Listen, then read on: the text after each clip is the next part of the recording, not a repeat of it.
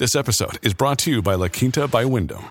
Your work can take you all over the place, like Texas. You've never been, but it's going to be great because you're staying at La Quinta by Wyndham. Their free bright side breakfast will give you energy for the day ahead. And after, you can unwind using their free high speed Wi Fi. Tonight, La Quinta. Tomorrow, you shine. Book your stay today at lq.com. When you need mealtime inspiration, it's worth shopping Kroger, where you'll find over 30,000 mouthwatering choices that excite your inner foodie. And no matter what tasty choice you make, you'll enjoy our everyday low prices, plus extra ways to save, like digital coupons worth over $600 each week. You can also save up to $1 off per gallon at the pump with fuel points. More savings and more inspiring flavors make shopping Kroger worth it every time. Kroger, fresh for everyone. Fuel restrictions apply. This is Optimal Startup Daily, episode 252.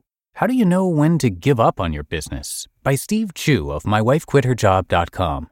And I am Dan, your host, and welcome to Optimal Startup Daily, where I read to you every single day, including weekends and holidays, from some of the best blogs on entrepreneurship.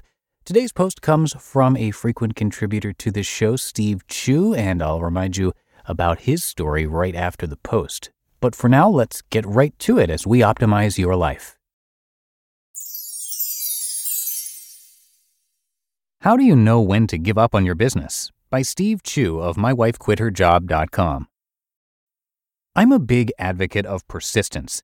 That rare quality in certain people that drives them forwards against all the odds is something that I am fascinated by and aspire to. Having said that, blind persistence is rarely a good thing. Einstein defined insanity as doing the same thing over and over again and expecting different results. And that is exactly what blind persistence typically leads to.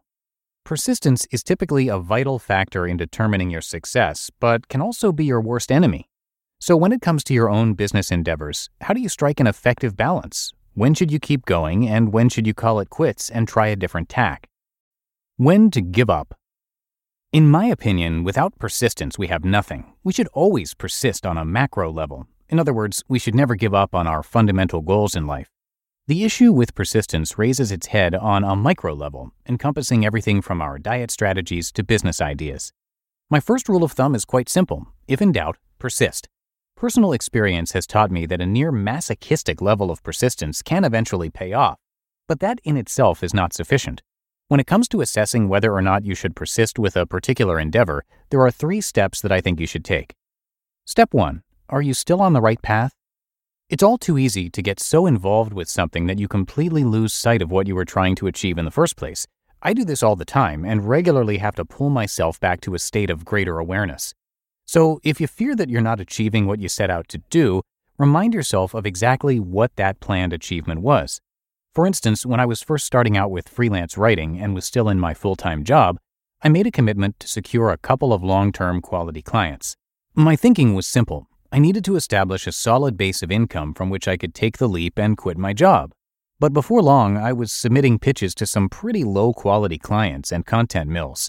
I felt like I was persisting in my efforts to find clients, but I was in fact going completely against my original aim, which was to find quality clients. It was at that point that I stepped back, reassessed, and landed myself a great client that I still work with to this day. Step 2 Get honest and objective external feedback. When it comes to speculative endeavors, you will always have those that encourage you blindly and those that are naturally pessimistic about your chances. Both groups are of little use to you when it comes to assessing whether or not you should persist. What you need to find is those people operating in the middle ground, people who are willing to objectively assess your efforts and submit their opinion on your chances of success.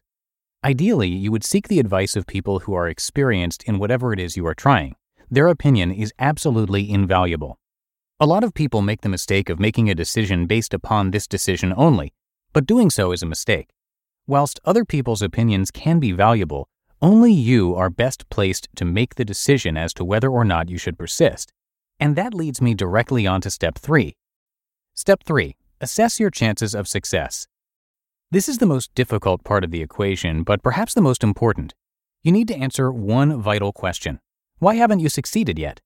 Answering this question requires an honest and objective assessment of your experience, skill set, and likelihood of success in the future.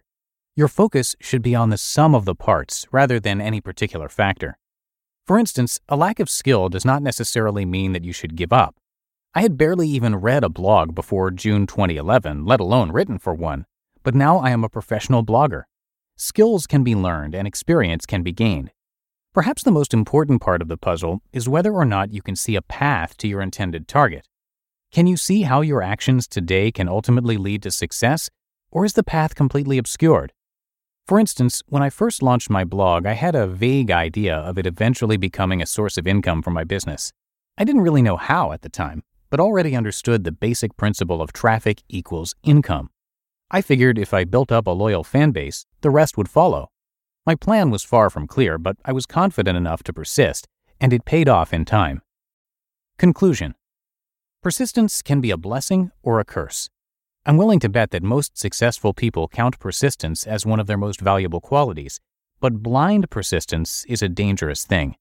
The key is to have that drive whilst also being very aware of what you're trying to achieve and whether or not what you are working on is likely to get you there.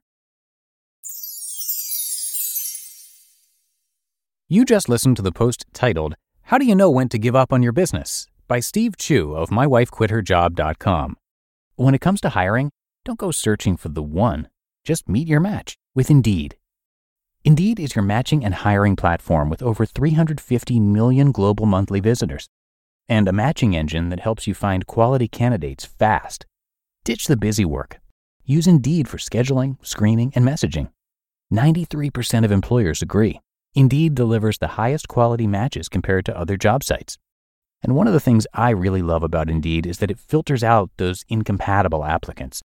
So when you're hiring, the process is much faster and you only have to consider applicants that are already likely to be a great fit. And listeners of this show will get a $75 sponsored job credit to get your jobs more visibility at indeed.com slash startup. So just go to indeed.com slash startup right now and support our show by saying you heard about Indeed on this podcast. Indeed.com slash startup. Terms and conditions apply. At Evernorth Health Services, we believe costs shouldn't get in the way of life-changing care, and we're doing everything in our power to make it possible. Behavioral health solutions that also keep your projections at their best? It's possible. Pharmacy benefits that benefit your bottom line? It's possible. Complex specialty care that cares about your ROI? It's possible. Because we're already doing it. All while saving businesses billions. That's Wonder made possible.